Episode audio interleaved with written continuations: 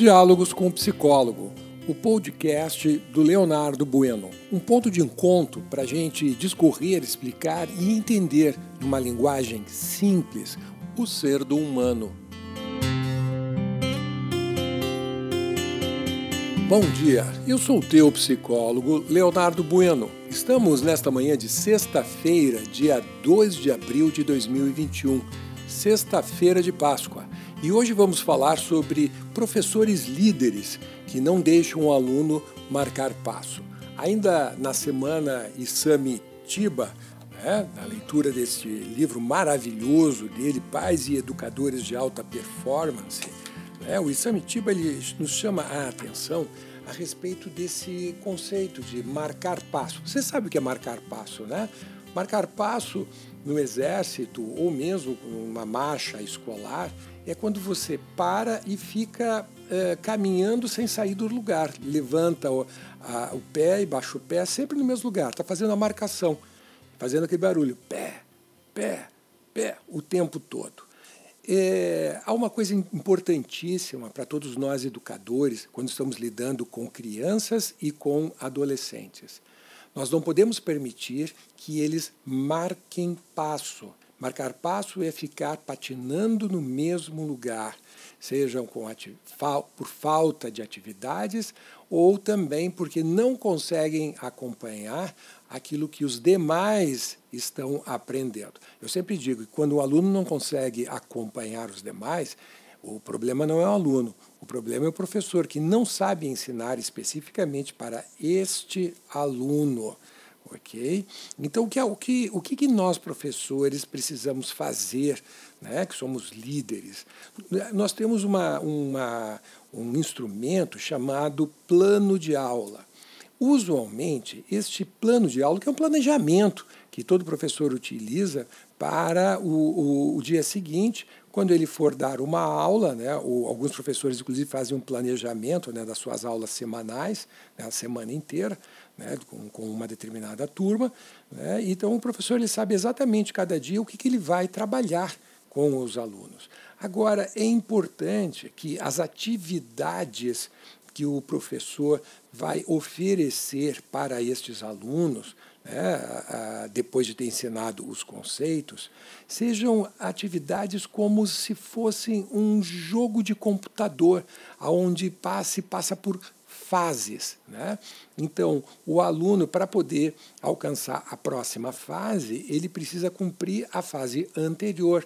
E a fase anterior ela é repleta repleta de pequenos aprendizados.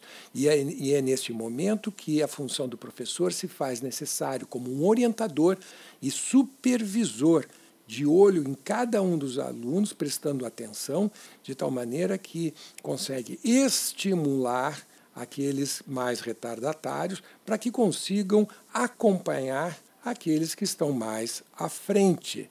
Né? Então, é, é, é, é, em jogos eletrônicos, né, eu vejo aqui com os meus filhos, se eles começam a marcar passo, o que acontece? O personagem deles é atingido e morre. Simples assim. Tá? Então, se um adolescente, se uma criança, ela está parada em sala de aula, aguardando que o professor ensine alguma coisa, né? Ou simplesmente, mesmo quando, quando o professor está ensinando, a criança, o adolescente, ele está parado, está inerte, não está interagindo com a classe, não está interagindo com o professor, não está interagindo com a, com a matéria. Pondere, em primeiro lugar, se, esse, se essa criança, se esse adolescente não está deprimido. Segundo, que é um grande problema dentro de sala de aulas, que são alunos com sono. O sono é o o concur, é o, o princípio, o problema primeiro que mais acomete as dificuldades de aprendizagem das crianças. Né? E então o que acontece? Não dormiu bem, não dormiu direito à noite, vai dormir em sala de aula. Né? Ele está morto, né? morto em sala de aula. Né? Ele está de corpo presente, não está interagindo com o, o, os, com o professor, com a matéria e com os demais alunos. Então, todo professor que é líder, líder, ele não pode perder os seus marinheiros.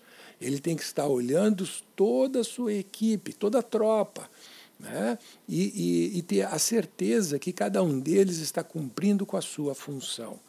Ok? Então, é, fica essa orientação né? para que nós, professores, para que você, professor, né? Você preste atenção nos seus alunos e preste atenção também na sua aula, que tenham atividades que realmente sejam estimuladoras. É, é, fica a orientação. Hoje, o que, que diverte mais as crianças, os adolescentes? Fazerem uma rodinha de mãos e dançarem o ciranda cirandinha? Eu acho que não, né? O que vai estimular muito mais é a gente é, entretê-los através de jogos. Jogos. Tenho um, um, um, casal de amigos fantásticos, pessoas inteligentíssimas e que estão auxiliando muito a educação no Brasil a se aprimorar, a dar um salto quântico, como se fala né? na gíria, né? para crescer muito, muito. Né? O Ricardo e a Patrícia são os donos de uma empresa chamada Super Cérebro. E que que, o que, que a empresa deles faz? Eles é, disponibilizam jogos para desenvolver habilidades das crianças dentro das escolas. Né? Habilidades essas que vão é, corroborar, vão colaborar para a formação, para o crescimento, para a construção, a solidificação da personalidade, da identidade do caráter delas. Fica aqui a dica do teu psicólogo. Uma boa sexta-feira para você.